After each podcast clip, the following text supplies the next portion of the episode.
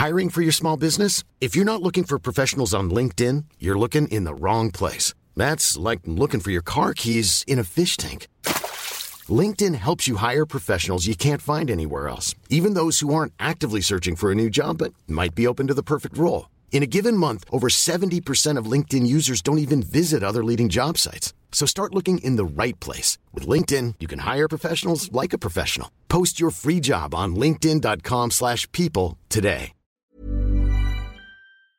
Unsere Welt ist auf dem Weg in das Zeitalter der künstlichen Intelligenz. In atemberaubender Geschwindigkeit verändert sich beinahe alles. Besonders in der Geschäftswelt ist die ungeheure Dynamik des Wandels spürbar. Die Unternehmen und die Menschen darin sehen sich vor vielen Unsicherheiten und Herausforderungen. Der Aufstieg der künstlichen Intelligenz bedeutet neuen Wettbewerb, eine Flut von Daten, aber auch sich verändernde Fähigkeiten und die sich daraus ergebende Notwendigkeit von Veränderungen in den Skills von Mitarbeitenden und der Leistungsfähigkeit der Unternehmen. Workday, die Enterprise-Plattform für Finanzen und HR, hat deshalb Innovation zum Prinzip gemacht. Viele BTO-Hörer erleben den Wandel aus nächster Nähe. Ihre Unternehmen sehen sich einem Ansturm von Veränderungen ausgesetzt, suchen nach Mitteln, um sich aus der Beschleunigungslücke zu befreien und haben Schwierigkeiten, Schritt zu halten. Oft sind die Lösungen kurzfristig und bruchstückhaft. Getrennte Systeme für die Finanz- und Personalabteilung oder die Aufrüstung veralteter Technologien sind häufige Beispiele dafür. Um Unternehmen jeder Größe bei der Bewältigung dieser Herausforderung zu unterstützen, verfolgt Workday den Ansatz permanenter Innovation. Denn nur so können Kunden Veränderungsprozesse anführen, statt darauf zu reagieren. Nur Workday verfügt über einheitliche Daten, die nahtlos über eine einzige Plattform fließen und ihnen die Möglichkeit geben, intelligente Entscheidungen zu beschleunigen, Chancen zu erkennen und Risiken zu mindern. Workday versetzt sie in die Lage, Modelle und Prognosen zu erstellen und schnell und zuverlässig zu handeln, dank Echtzeitdaten und einer zuverlässigen in die Plattform integrierten KI. Besuchen Sie workday.com und erfahren Sie, wie Sie Fahrt aufnehmen können bei Ihrer Reise ins Zeitalter der künstlichen Intelligenz. Workday, die Enterprise-Plattform für Finanzen und HR. Hier ist Beyond the Obvious, der Ökonomie-Podcast von und mit Daniel Stelter, eine Produktion von The Pioneer. Herzlich willkommen zur neuesten Ausgabe meines Podcasts. Diesmal haben wir ein breites Themenspektrum. Ich hoffe, Sie finden das eine oder andere davon interessant und ich freue mich sehr, dass Sie wieder mit dabei sind. Beyond the Obvious, der Podcast mit Dr. Daniel Stelter.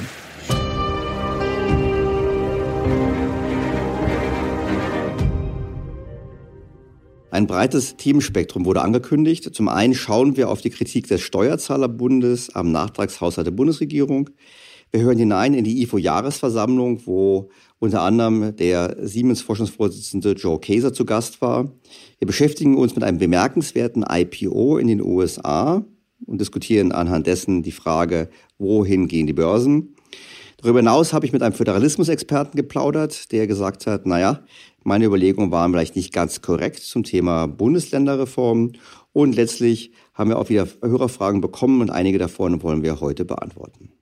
Beginnen wir mit der Kritik des Steuerzahlerbunds am Nachtragshaushalt der Bundesregierung. Die Höhe der Neuverschuldung hält Rainer Holznagel, der Präsident des Bundes der Steuerzahler, für nicht gerechtfertigt. Im Deutschlandfunk sagt er, dass er kein Problem mit den Soforthilfen während des strengen Lockdowns hat, aber mit den Milliarden, die jetzt folgen. Mittlerweile sind wir in einer zweiten Phase und wir reden über eine gigantische Neuverschuldung, die beispielsweise jetzt gar nicht mehr so gerechtfertigt ist. Und ich gebe Ihnen ein kleines Beispiel. Wir haben in der Soforthilfe 50 Milliarden Euro an Soforthilfemaßnahmen für kleine und mittelständische Unternehmen zur Verfügung gestellt. Diese Mittel sind noch gar nicht abgelaufen. Wahrscheinlich sind erst mal 17 bis 18 Milliarden Euro geflossen. Der Rest wird irgendwo geparkt und dass neue Ausgaben äh, sozusagen kreiert werden, ohne dass wirklich Notwendigkeiten vorliegen. Also es gab von den Ökonomen eine ganz breite Front, die gesagt haben, der Bund der Steuerzahler versteht nichts von Wirtschaft, was soll das, das Konjunkturprogramm ist richtig und es ist falsch, das zu kritisieren. Wir haben ja im Podcast schon mehrmals diskutiert, dass auch ich der Auffassung bin, dass wir das tun sollten, um der Belebung der Wirtschaft zu helfen. Das heißt, wir brauchen ein Konjunkturprogramm. Aber ich würde die Kritik der Steuerzahler bzw. der Steuerzahlerbundes nicht einfach so abtun. Denn zum einen ist es in der Tat so, dass in diesem Jahr mehr Schulden gemacht werden, als eigentlich erforderlich wären, um quasi Geldpuffer anzulegen, von dem man in den kommenden Jahren zehren möchte. Also man hat im Prinzip die Logik vertreten, wir machen jetzt wie bei einem Unternehmen, wenn ein neuer Vorstandsvorsitzender antritt, wir machen jetzt mal alles Schlechten dieses Jahr, in der Hoffnung, dass wir dann nächstes Jahr sehr schnell den Bürgern erzählen können, wir sparen. Dabei stimmt das gar nicht, sondern wir haben im Prinzip nur Ausgaben vorgezogen, beziehungsweise wir haben die Finanzierung der Ausgaben vorgezogen, nicht mal die Ausgaben. Das passt auch dazu, dass das Konjunkturprogramm, wenn man genauer hinschaut, sich zunehmend als kein Konjunkturprogramm entpuppt. Ich habe die Zahlen zusammengerechnet und komme ungefähr auf einen Betrag von vielleicht 25 Milliarden Euro, die wirklich unmittelbar wirksam sind. Das sind die 20 Milliarden für die Mehrwertsteuersenkung und ungefähr 5 Milliarden für anderes, unter anderem die 300 Euro pro Kind. Das ist wirklich konjunkturwirksam. Die anderen Dinge, mehr Investitionen in Kindergarten, Ausbauen, Ganztagesschulen, das Thema Wasserstoffenergie, all diese Themen sind mehrjährige Investitionsprojekte, wo allein schon der Vorlauf lange dauert, bis die entsprechenden Genehmigungen vorliegen, dass das keine Konjunkturprogramme sind, sondern echt verkappte Strukturprogramme, die als Konjunkturprogramme verkauft werden. Überwiegend handelt es sich dabei um Dinge, die hätte die Politik sowieso machen müssen. Ein weiterer Aspekt auch noch dabei, wir denken nochmal an die Deckelung der Sozialbeiträge und wir denken auch nochmal an das Thema der Deckelung der Energieumlage die wir alle zahlen müssen, aber ganz klar sagen, was hier passiert ist. Die Politik verspricht uns, dass sie zukünftige Anstiege verhindert oder dämpft. Auch das ist eigentlich eine Strukturmaßnahme und darüber hinaus auch kein wirkliches Konjunkturprogramm, weil zukünftige Ausgabenerhöhungen oder Abgabenerhöhungen uns zu ersparen und daraus zu schließen, wir würden dann sofort am nächsten Tag das ganze Geld auf den Kopf hauen, halte ich doch für sehr ambitioniert. Vor dem Hintergrund, ich kann die Kritik sehr gut verstehen. Das Konjunkturprogramm, desto genauer man hinblickt, entpuppt sich zunehmend eigentlich als ein Strukturprogramm von Dingen, die man eh hätte machen müssen und weniger als ein Konjunkturprogramm. Kommen wir zur IFO-Jahresversammlung, die mit einer interessanten Podiumsdiskussion einhergegangen ist. Das Thema liegt auf der Hand, die Wirtschaft und Corona. Zu Gast gewesen sind unter anderem Joe Kaeser, der Siemens-Chef, Sabine Herold, geschäftsführende Gesellschafterin des Hidden Champions Delo und natürlich dabei Professor Clemens Fuß, der Präsident des IFO-Instituts. Hören wir zunächst Joe Kaeser, wie er die Gesamtlage betrachtet.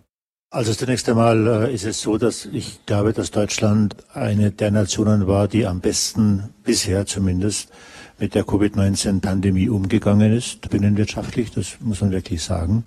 Zweitens bin ich immer noch der Auffassung, dass Deutschland alle Voraussetzungen hat, äh, sich über Innovation wieder neu zu definieren. Wir haben die besten Handwerker der Welt, wir haben hervorragende Ingenieure, wir haben eine glaube ich, ordentliche gesellschaftliche Dynamik und Ordnung, auch was das Thema Mittelstand, Großunternehmen, die Zusammenarbeit angeht, Wir haben ein intaktes sozioökonomisches System. Wenn wir das richtig machen und uns auch auf die Werte besinnen, die Deutschland groß gemacht hat, denken Sie an dieses Wirtschaftswunder, das ist auch nicht vom Himmel gefallen. Die Innovationskraft, die Lebensader unseres Wohlstandes, die ist nach wie vor intakt. Wir dürfen nur nicht bequemlich und wehleidig werden, und ständig nach dem Staat rufen, wenn wir selber mal irgendwas nicht hinkriegen. Gut, wer wäre ich jetzt Joe Käser zu widersprechen? Natürlich vollkommen recht, dass wir immer noch, die Frage ist, wie lange noch, die Trümpfe in der Hand haben, um unser Schicksal selber zu gestalten und auch zukünftigen Wohlstand zu sichern.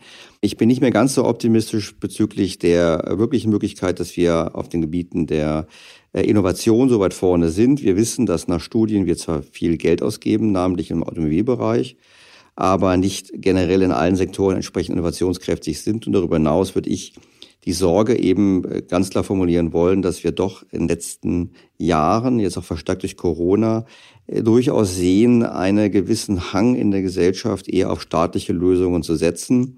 Da bleibe ich einfach skeptisch, weil ich glaube nicht, dass der Staat der richtige Unternehmer ist. Und Herr Käser hat natürlich hier eine schwierige Rolle. Er vertritt zum einen Siemens, zum anderen denkt er vermutlich auch schon an seine Zeit nach Siemens und vor dem Hintergrund versuchte hier eine Gratwanderung zu sagen, wir müssen es richtig machen, was er umgekehrt auch sagt, pass auf, liebe Politiker, macht es nicht falsch. Und die Sorge ist sicherlich berechtigt, dass sie es eben falsch machen. Natürlich sind auch die Konjunkturmaßnahmen der Bundesregierung bei dieser IFO-Runde detaillierter diskutiert worden. Deutliche Kritik zum Kurzarbeitergeld ist von Sabine Herold gekommen. Sie ist die Chefin von Delo. Das Mittelstandsunternehmen stellt unter anderem Industrieklebstoff für Apple her. Also Kurzarbeit ist erstmal ein wirklich gutes Mittel, wenn ich vom Staat angeordnet bekomme, mein Unternehmen zu schließen. Das Einzige, was mich im Moment ein bisschen stört, ist, dass ich so ein leises Gefühl in der Richtung habe, dass es gegebenenfalls auch leichtfertig genommen oder vielleicht auch ausgenutzt wird. Gerade im Mittelstand, denke ich, wir rühmen uns immer, ach, wir haben so eine tolle Eigenkapitalquote und wir haben in der Vergangenheit alles doll gemacht. Ist es dann wirklich notwendig, nach einer Woche lockeren Shutdown sofort nach Kurzarbeitergeld zu schreien? Das ist mein Stolz auch, dass wir sagen, nein, wir sind eben nicht auf Mittel des Staates angewiesen und wir schaffen das. Und ich muss auch ganz insbesondere auch Großkonzerne ansprechen. Wenn ich sage, wir haben Automobilkonzerne, die sich jetzt nach meinem mittelständischen Gefühl vielleicht auch ein bisschen auf Kosten der Allgemeinheit ihre Lieferketten optimieren, erst Riesenprämien an die Mitarbeiter auszahlen, sich dann sofort umdrehen, nach Kurzarbeitergeld für 30.000 Leute schreien. Schwierig. Also insofern würde ich mir dann zumindest wünschen, jetzt mal relativ rasch wieder aus der Corona-Hängematte wieder rauszukommen und sagen, was können wir alle gemeinsam tun, um eben nicht Staatsgeld, was wir alle gemeinsam wieder zurückzahlen müssen, andauernd zu benutzen. Bravo, Frau Herold, kann man da nur sagen. Sie hat gesprochen wie ein ordentlicher Unternehmer, der nämlich sagt, ich nehme kein Geld vom Staat an, ich wirtschafte gut, ich mache mich unabhängig. Das Problem an der ganzen Sache ist, wenn die anderen es tun, wenn die Wettbewerber es tun, kann es sein, dass derjenige, der so denkt und der so solide wirtschaftet wie Frau Herold, am Ende der Dumme ist. Weil er eine geschwächte Eigenkapitalquote hat, weil er eine geschwächte Liquidität hat und dann verglichen mit anderen, die vielleicht vor der Krise schlechter dastanden, dann einen Nachteil hat. Nun bin ich kein Fachmann für die Produkte, die sie herstellt. Es klingt aber so ein bisschen so, als wäre sie in einer Nische und deshalb in einer sehr starken Wettbewerbsposition. Andere, die vielleicht nicht so eine klare Wettbewerbsposition haben, die sozusagen austauschbarer sind mit ihren Mitbewerbern, die werden und sollten meines Erachtens auch das Spiel mitspielen. Das Problem, was wir hier haben, ist ein breiteres gesellschaftliches, dass wir seit Jahren eigentlich Risiken immer mehr nicht mehr bereit sind zu tragen. Also der Unternehmer möchte das Risiko nicht mehr tragen, dass er Fehlentscheidungen trifft. Die Bank möchte keine Fehlentscheidungen mehr bezahlen müssen mit dem Konkurs, den haben wir abgeschafft. Seit Jahren, seit Jahrzehnten eine Tendenz, wo auf großen Ebene Notenbanken und Staaten uns das Risiko von Rezessionen wegnehmen und auf kleinerer Ebene der Staat dann eben interveniert, um alle Arten von Risiken wegzunehmen. Und es gipfelt ja dann Diskussionen wie dem bedingungslosen Grundeinkommen, was ja nichts anderes ist als sozusagen die ultimative Risikoübernahme durch die Gemeinschaft. Und ich glaube, das ist grundlegend falsch, da würde ich Frau Herold auch so verstehen. Es ist grundlegend falsch zu denken, dass man Risiken immer abwälzen soll. Wir brauchen generell im Land mehr Unternehmergeist. Und Unternehmergeist heißt nun mal zum einen Risikobereitschaft, die Fähigkeit, Risiken zu tragen, aber eben auch die Konsequenzen zu tragen für den Fall, dass das Risiko sich mal realisiert. Und da hat sie vollkommen recht. Nur in dem Spiel, was wir gerade spielen, würde ich sagen, lieber mitspielen, als edel zugrunde zu gehen. Und deshalb beschreibt sie meines Erachtens ein gesellschaftliches Problem, was sehr ernst ist, was auch das Wachstum in Deutschland nachhaltig belasten wird. Aber als einzelner Unternehmer, wenn die Wettbewerber es tun, bleibe ich dabei. Mitmachen ist cleverer als nicht mitmachen. Die sonst schwächer werdenden Eigenkapitalquoten sieht auch Clemens Fuß als Risiko. Der IFO-Chef hat sich ebenfalls zu Herolds Kritik geäußert. Ja, was Frau Herold beschreibt, ist ja ein Grundproblem bei jeder Art von sozialer Sicherung. Man kann immer sagen, das ist so eine Art Hängematte. Ich glaube, weil dieses Problem durchaus real ist, ist es wichtig, dass wir keine Vollkaskoversicherung anbieten, sondern dass man sagt, es wird immer nur ein Teil übernommen. Aber auch was das Eigenkapital übrigens angeht, werden wir nach dieser Krise eine Welt haben, in der die und viele Unternehmen sehr viel Eigenkapital verloren haben. Das hat gravierende Auswirkungen. Deshalb bin ich nicht ganz so optimistisch, was die weitere Wirtschaftsentwicklung angeht. Es ist schon gut, dass das gibt. Also Herr Fuß macht ja den Punkt, den auch ich mehrmals gemacht habe in meinem Podcast, und zwar die Tatsache, dass wir den Unternehmen in der Krise mit Krediten helfen, verschiebt für einige nur den Termin des Konkurses und für die anderen ist es eine nachhaltige Belastung für die kommenden Jahre, weil sie eben statt zu investieren, statt zu innovieren und auch die Mitarbeiter besser auszubilden, dabei beschäftigt sein werden, ihre Eigenkapitalbasis wieder herzustellen und die Kredite abzutragen. Das dämpft das Wirtschaftswachstum, weshalb ich nach wie vor dafür plädiere, dass wir uns überlegen, wie wir die Schulden erlassen können, beziehungsweise ein Vehikel finden, wie man diese Schuldenlast so gestaltet, dass sie die Unternehmen nicht nachhaltig belastet. Das ist sozusagen das ganz große Thema und wäre ein wichtiger Hebel auch im Rahmen des Konjunkturprogramms, um signifikant wirksamer als die jetzt angedachten Maßnahmen Richtung Mehrwertsteuersenkung und ähnliches. Zur Schuldenlast kommen wir später noch einmal im Zuge der Hörerfragen. Wir machen jetzt erstmal einen Abstecher zu den Börsen. Mitte Mai haben wir in diesem Podcast eine Ausnahme gemacht und haben über die Aktienbörsen gesprochen. Hintergrund war, dass die Börsen sich ja extrem gut entwickelt haben seit den Tiefpunkten Anfang März. Und die Frage war, ist das eigentlich angesichts der Realwirtschaft gerechtfertigt? Wir haben darüber gesprochen, dass man einige sehr optimistische Annahmen treffen muss, um die Aktien so hoch zu bewerten. Nämlich zum einen, dass die Notenbanken weiter Geld drucken werden. Ich glaube, die Annahme ist berechtigt. Zum zweiten, dass es keine zweite Welle an Corona-Infektionen gibt. Zu diesem Optimismus den kann man haben, aber es ist nicht so, dass diese Zeichen eindeutig sind. Man denkt jetzt nur gerade in aktuellen Entwicklungen in Peking. Und zum Dritten haben wir gesagt, na ja, man muss davon ausgehen, dass die Unternehmen auch sehr schnell wieder zu den ursprünglichen Gewinnen zurückkehren. Seither ist einiges passiert. Seither haben die Börsen nach einem kurzen Hiccup in der letzten Woche wieder erholt. Man muss aber ganz da zwei Phänomene beachten. Zum einen sind vor allem in den USA die Aktien gestiegen, die Technologiewerte, der sogenannten FANGs. Und zum anderen sind vor allem die Unternehmen sehr stark gestiegen im Kurs, die eine besonders schlechte Bilanz haben, das heißt, die hochverschuldet sind und mit schlechten Geschäftsmodellen und die deshalb gerade von der Krise getroffen werden sollten. Und wenn man genauer hinblickt, was da passiert, stellt man fest, dass diese Aktien vor allem gekauft werden von denjenigen, die ganz neu an der Börse sind. Das sind nämlich diejenigen, die über neue Plattformen wie Robinhood anfangen zu spekulieren als Daytrader mit kleinen Geldern, also wirklich die Privatinvestoren. Das kann man positiv sehen, weil es immer gut ist, wenn Privatinvestoren noch Geld in Aktien anlegen. Man kann es aber auch negativ sehen, weil normalerweise schon seit Jahrhunderten immer dann, wenn die Privatinvestoren im großen Stil eingestiegen sind und vor allem spekulativ eingestiegen sind, man sich eher an Höhepunkten an Börsen befindet als an Tiefpunkten. Dafür spricht ein anderes Signal, dafür spricht unter anderem die Geschichte des US-Startups Nikola.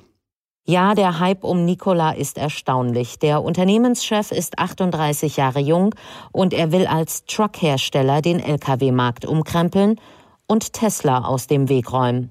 Die Trucks haben einen Antrieb aus einer Kombination von Strom und Wasserstoff. Das könnte zukunftsträchtig sein. Seit dem 4. Juni werden die Aktien der Nikola Motor Company an der Nasdaq gehandelt und der Börsenwert ist beinahe sofort in einen zweistelligen Milliardenbereich geschossen. Die Experten sind geteilter Meinung über diesen Newcomer. Was sagt Daniel Stelter zu diesem neuesten Phänomen?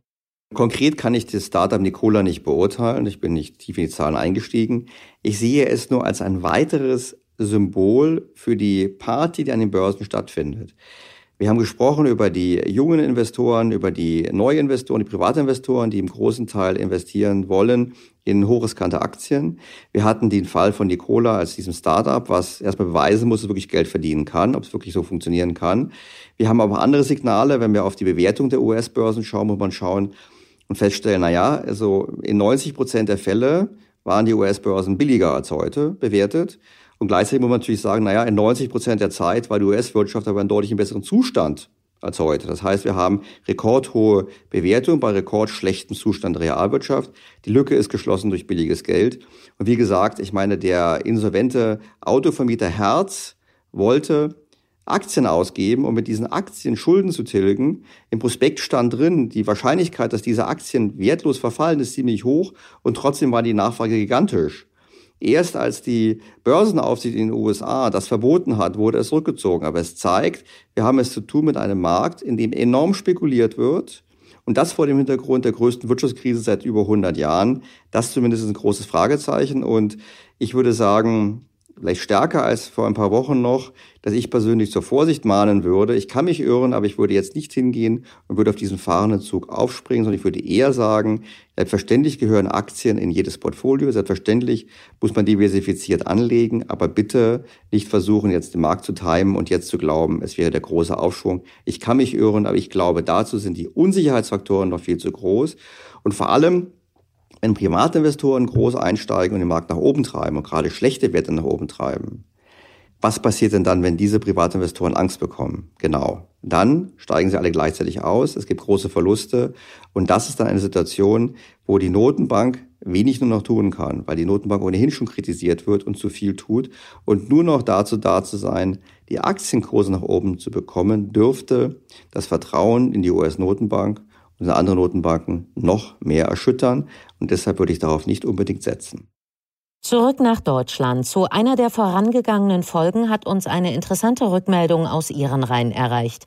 Es ging um einen Halbsatz von Daniel Stelter zum möglichen Einsparungspotenzial durch Bundesländerfusionen. Der Diplompolitologe Richard Schenk, der an der Hochschule für Politik in München gerade an seiner Promotion arbeitet, hat sich dazu mit harten Fakten gemeldet.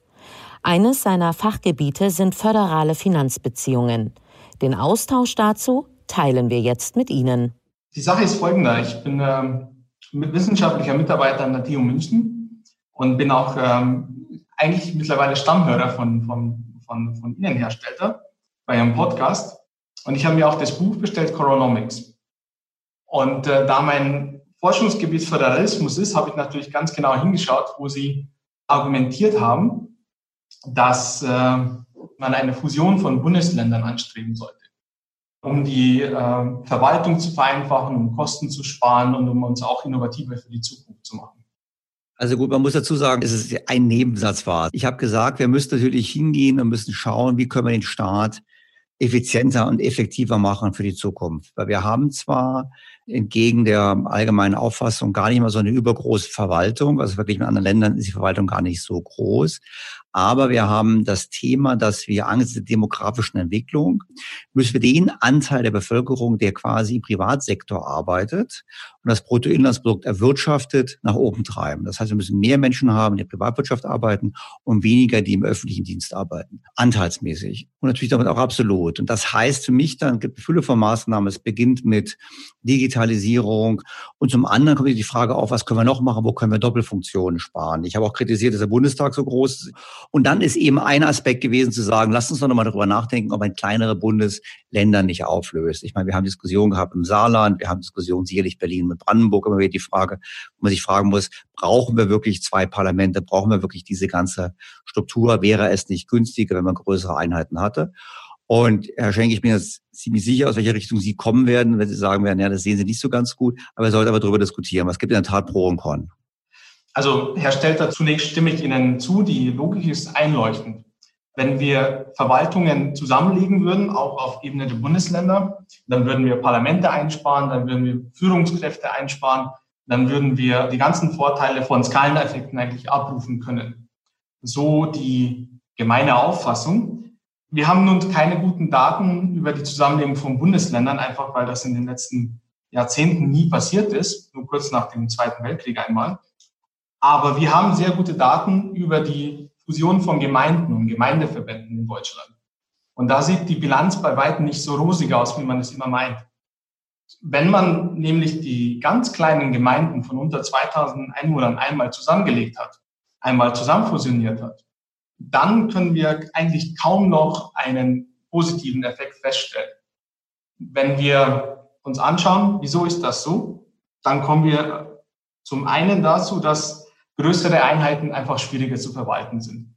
Also wenn Sie fünf Gemeinden, 2000 Einwohner zusammenlegen, dann profitieren vier ehemalige Gemeinden von, äh, von den Skaleneffekten und die fünfte Gemeinde fällt vielfach einfach hinten runter, bleibt ein blinder Fleck in der Planung der Gemeinde, wird unterrepräsentiert etc. Also wir können äh, diese größeren Einheiten nicht so gut steuern, verwalten, wie wir es wollen.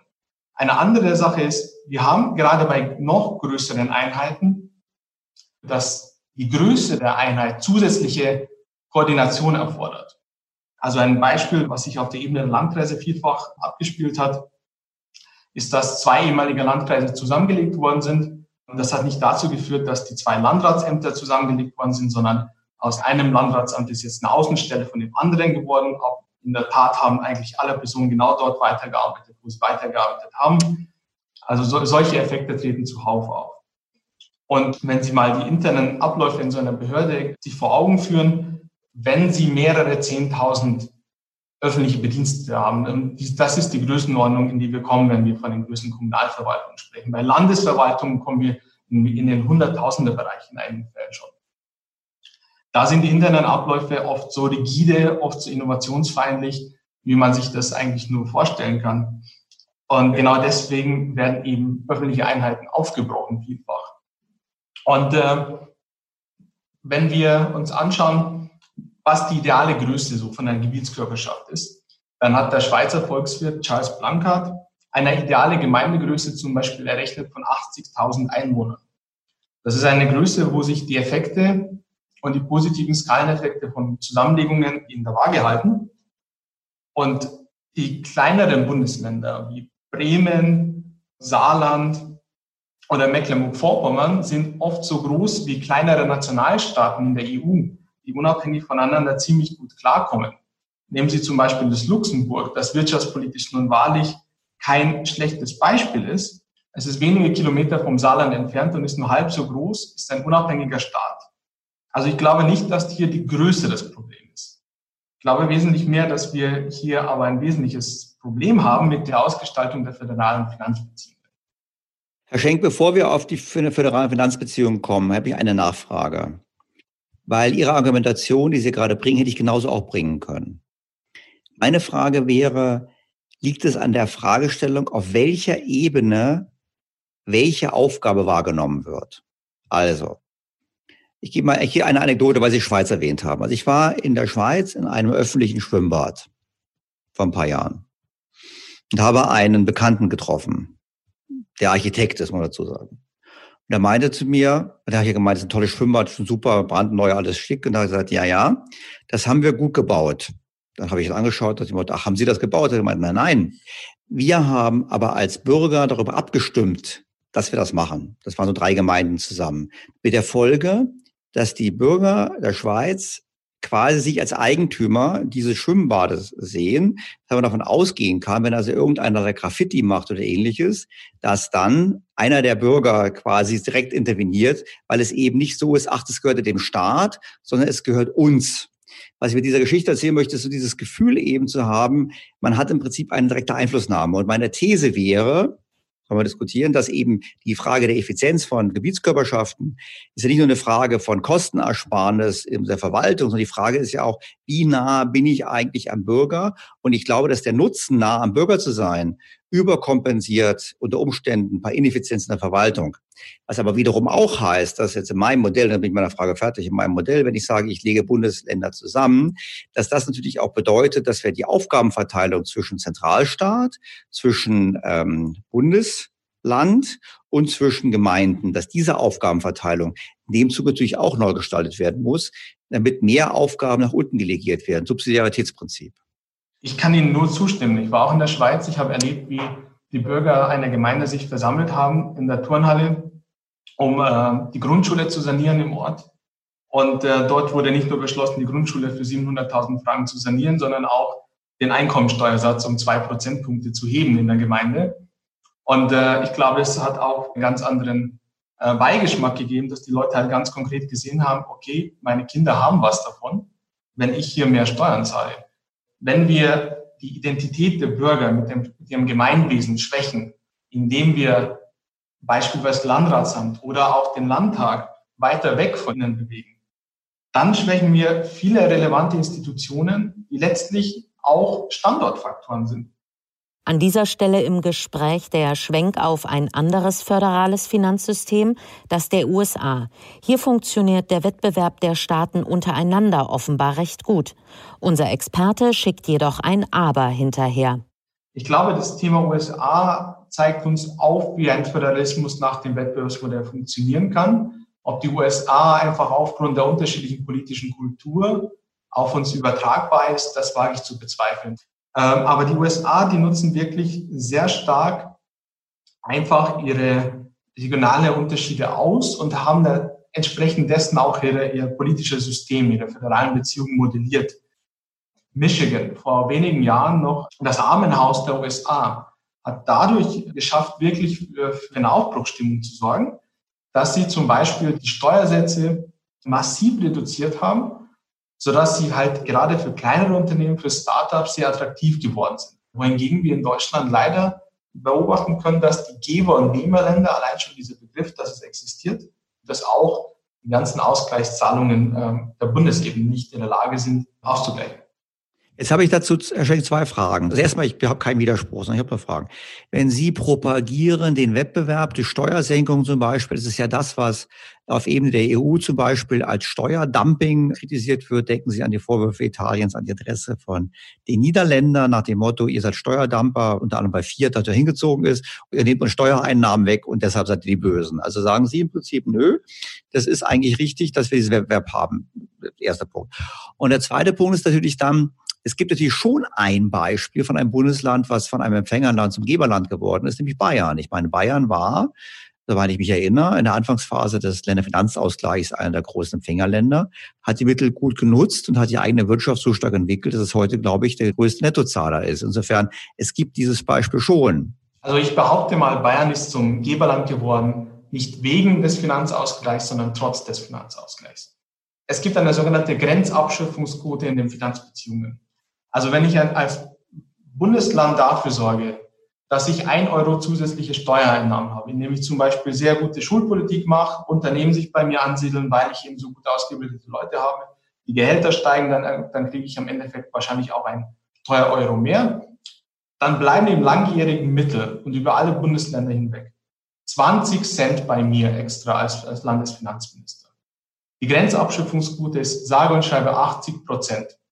Und das wird noch äh, wesentlich schlimmer, wenn wir das auf einzelne Bundesländer runterbrechen und einzelne Steuerarten. Das finde ich jetzt ganz spannend. Das wäre doch ganz einfach dann zu sagen, wir müssen das ändern. Und wir müssen das so machen, für jeden Euro, den jetzt zusätzliches Einnahmen generiert, bekommt ihr aus dem Finanzausgleich einen Euro dazu. Also eigentlich zu sagen, wir lassen den Finanzausgleich das Volumen unverändert, aber wir belohnen nicht heutige Ausgaben, sondern wir belohnen die Generierung besserer Einnahmen. Ja, es wäre auf jeden Fall ähm, sinnvoller, den föderalen Finanzausgleich dahingehend zu ändern, dass wir für eine Mindestausstattung von, von Bundesländern sorgen, damit sie eben im, im föderalen Wettbewerb bestehen können, damit auch ein Mindeststandard bei den Lebensverhältnissen überall gegeben ist. Aber wir müssen den Tarif deutlich dahingehend ändern, dass die, die erfolgreich wirtschaften, nicht so in die Röhre schauen, wie das aktuell der Fall ist. Bleibt noch der Blick auf das, was sich in der EU anbahnt. Das derzeit diskutierte Rettungsprogramm würde in Richtung Transferunion gehen. Was müsste man dafür aus den Schwachpunkten des deutschen Systems lernen? Wir lernen, dass ein Finanzausgleich zwischen den Gliedstaaten nicht dafür sorgt, dass es langfristig zu einer wirtschaftlichen Konkurrenz kommt. Das kann der Fall sein, muss es aber bei weitem nicht sein. Wenn wir uns dennoch für eine Transferunion entscheiden, müssen wir darauf achten, dass der Tarif, den wir da anwenden, keine zu hohen Grenzabschöpfungsquoten aufweist. Wir müssen da einfach darauf achten, dass die Mitgliedstaaten der EU, wenn sie erfolgreich wirtschaften, am Ende auch deutlich mehr ihrer Staatskasse haben, als wenn sie auf Transfers angewiesen bleiben. Daniel Stelter im Gespräch mit dem Föderalismusexperten Richard Schenk, der sich als Hörer dieses Podcasts gemeldet hatte. Mit Anmerkungen und Fragen Ihrerseits machen wir direkt weiter und kommen zu einigen Ihrer E-Mails, die wir diesmal vertont haben. Lieber Herr Stelter, ich habe die letzten Ausgaben Ihres Podcasts mit großem Interesse verfolgt. Darin haben Sie sich mehrfach für das Abladen der Staatsschulden bei der EZB ausgesprochen, weil es das kleinste Übel zurzeit sei. Im Gespräch mit Gabor Steingart betonen Sie, dass dies jedoch ein einmaliges Phänomen bleiben sollte. Könnten Sie bitte auf die Schattenseiten dieser Maßnahme eingehen? Wieso sollte man nicht regelmäßig zu dieser Maßnahme greifen? Man muss ganz klar sagen, dass es natürlich immer schlimm ist, wenn wir über Möglichkeiten nachdenken, wie wir Schulden aus der Welt schaffen. Und die Alternativen sind ja nicht so reichhaltig. Wir können sparen und zurückzahlen. Das habe ich im Gespräch mit Herrn Steingart ausgeführt. Können Sie und ich machen, können Unternehmen vielleicht machen, aber es können keine ganzen Länder machen. Und schon gar nicht können es alle Länder gleichzeitig machen. Das heißt, das wird nicht funktionieren. Italien ist das beste Beispiel dafür. Die Wirtschaft wächst dann noch weniger und die Schuldenquoten gehen nach oben. Man könnte über Besteuerung nachdenken, Vermögensabgaben, das ist unangenehm, entspricht der Tradition bei uns, aber nicht der Tradition in anderen Staaten. Insofern wird es nicht gemacht werden, zumindest nicht in den anderen Staaten, mit denen wir die Währung teilen. Und dann ist ja die Frage, was kommt stattdessen? Und wahrscheinlich ist absehbar, dass wir jetzt einsteigen werden in das Szenario direkte Finanzierung der Staaten durch die Notenbanken. Und da gibt es eben für mich das Szenario, dass das beginnt und kein Ende findet. Nach dem Motto Konjunkturprogramm 1, Konjunkturprogramm 2, Konjunkturprogramm 3, Klimaprogramm 1, 2, 3 und so weiter. Und dass wir damit dann wirklich in eine Welt hineinkommen, wo die Politik immer mehr zur Notenbankpresse greifen wird. Und das endet dann ganz schlimm. Das endet nämlich dann definitiv mit Inflation. Umgekehrt glaube ich, oder habe ich die wahrscheinlich naive Hoffnung, wenn wir einen einmaligen Schritt machen würden und eben einen Teil der Staatsschulden abladen bei der EZB und sie dort entlagern, dass es eben das kleinere Übel ist. Wenn es einmal gemacht wird, muss das auch nicht inflationär wirken. Es könnte damit stabilisierend wirken. Die Staaten könnten dann von tieferer Staatsverschuldung aus natürlich auch wieder anfangen, Schulden zu machen, aber eben dann nicht mehr EZB finanziert und deshalb auch mit geringerem inflationären Risiko. Es gibt auch einige Kritiker, die sagen, das ist ja nur Buchhaltungstrick, man verschiebt es irgendwo hin. In gewisser Hinsicht stimmt das, aber die Frage ist halt eben, was sind die Alternativen und deshalb glaube ich nach wie vor, es ist das kleinere Übel. Wir bleiben bei der EZB. Dazu nun folgende Hörerfrage. Sehr geehrter Herr Dr. Stelter, Ihr Plan der einmaligen Teilentschuldung aller EU-Länder zulasten der EZB statt der Sparpolitik Deutschlands in der permanenten Umverteilung zulasten Deutschlands gefällt mir. Es bleibt nur eine Frage, gibt es dabei keine Verlierer? Denn Schulden stehen Forderungen der Gläubiger gegenüber. Natürlich gibt es immer Verlierer. Ich meine, die Frage ist, wer sind die Verlierer? Und im konkreten Fall ist es so, die Verlierer sind jetzt schon diejenigen, die Geld halten. Denn die Schulden der Staaten, die wurden ja schon verwendet, um Nachfrage zu schaffen. Die haben sich ja schon spürbar gemacht mit höheren Inflationsraten in den vergangenen Jahren und Jahrzehnten. Wir haben mehr Euro in der Welt, als wir sonst in der Welt hätten. Und deshalb sind wir alle, die Geld halten, letztlich die Verlierer, außer jene, die früher schon in Sachwert und ähnliches diversifiziert haben. Richtig ist auch, dass diesen Schulden immer Forderungen gegenüberstehen. Und das ist ja der Punkt. Wenn wir jetzt hingehen würden würden sagen, zum Beispiel, lasst uns einen Staatsbankrott machen. Also Italien macht Staatsbankrott beispielsweise. Dann würden eben die Gläubiger des Staates Geld verlieren. Und das sind überwiegend Italiener, inländische Forderungen, aber eben auch Ausländer. Und es ist gut möglich, dass der italienische Staat dann sagt, na ja, wir machen Konkurs den Nicht-Italienern gegenüber, werden aber unsere Verbindlichkeiten den Italienern gegenüber bedienen. Sogar sehr wahrscheinlich, dass es passieren würde. Und dann ist die Frage, wer sind die Verlierer? Natürlich wäre dann der Verlierer zum Beispiel die Bundesbank. Die Bundesbank, die immer Forderungen steht, sitzt gegenüber Italien. Aber auch wir alle, weil sicherlich der Lebensversicherer unseres Vertrauens, bei dem wir Kunden sind, auch italienische Staatsanleihen in seinem Portfolio hat. Das heißt, bei so einem Schnitt hätten wir in der Tat den direkten Verlust derjenigen, die Italien Geld geliehen haben. Bei der anderen Lösung zahlen alle damit, weil wir letztlich mehr Euro im Umlauf haben, als wir sonst im Umlauf hätten. Auch die nächste Hörerfrage dreht sich um die EZB und um die Euro-Krise. Sie geht mit einer Lösungsidee einher, die auch hier im Podcast schon mal erwähnt wurde. Was halten Sie von meinem Vorschlag zur Lösung der Euro-Krise? Im Zuge der Monetarisierung der Staatsschulden durch die EZB trennen wir uns von der Euro-Idee in aktueller Form. Einige wirtschaftlich ähnlich strukturierte Staaten behalten den Euro und bekommen einen gemeinsamen Nachfolger, nennen wir ihn Euro Nord. Die südeuropäischen Staaten bekommen eine eigene Währung oder gemeinsam eine Art Euro-Süd. Die südeuropäischen Staaten werten Euro-Süd ab, um wirtschaftlich wettbewerbsfähig zu werden und strukturelle Reformen vorzunehmen. Vielleicht sinkt durch diese Maßnahme sogar der Handelsüberschuss der Euro-Nordländer?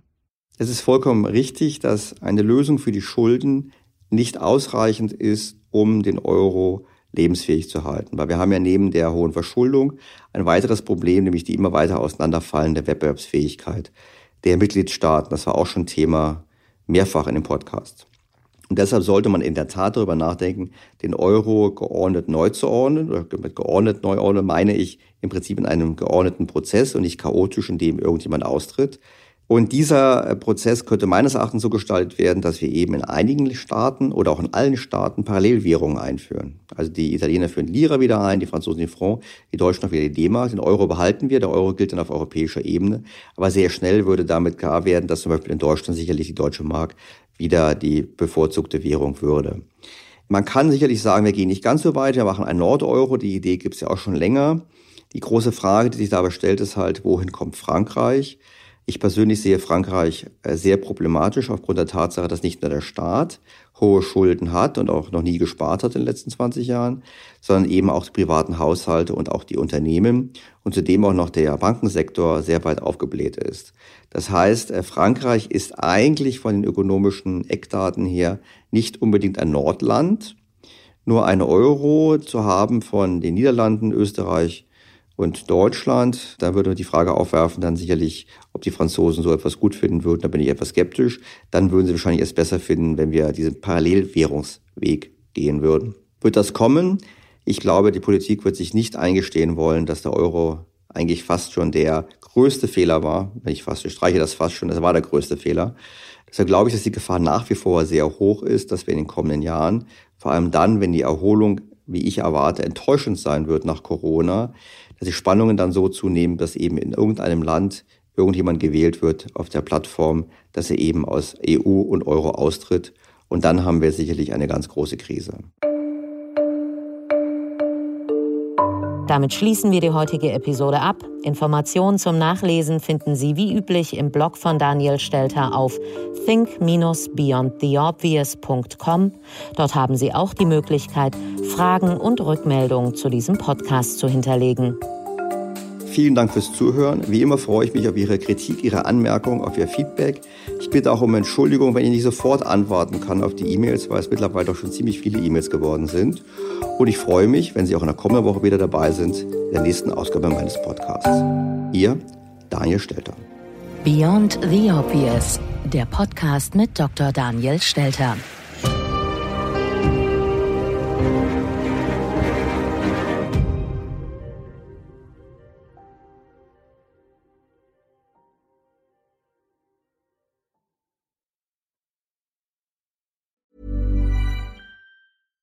Was ist noch besser als ein guter Plan?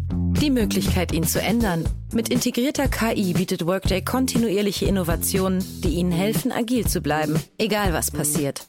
Workday, the finance and HR system for a changing world.